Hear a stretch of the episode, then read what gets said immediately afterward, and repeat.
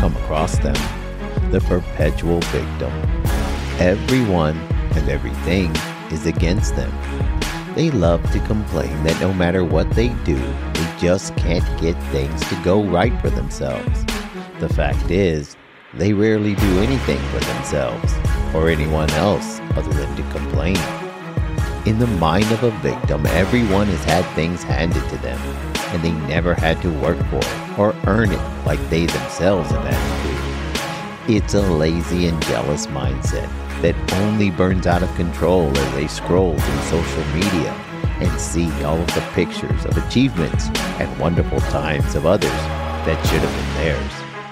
They don't see the hard work that others have put into achieving the things they have done. Of course not.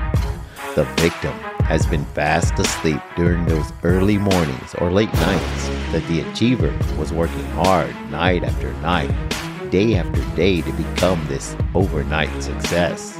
That person was like a seed that got down and dirty, toiling away out of sight, in the dark, in the mud and muck. And in the end, we only see the flower as it blooms. The victim never takes into account all of that time and effort.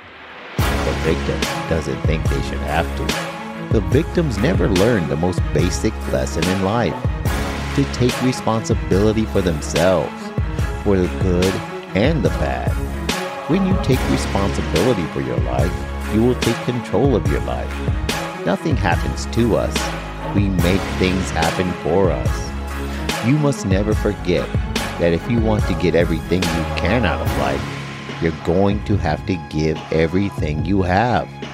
So stop letting life happen to you and remember, the most important difference between achievers and victims is that an achiever says, I will, and a victim says, I wish.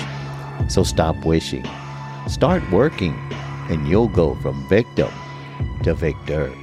And as always, stay focused, stay disciplined, stay sharp.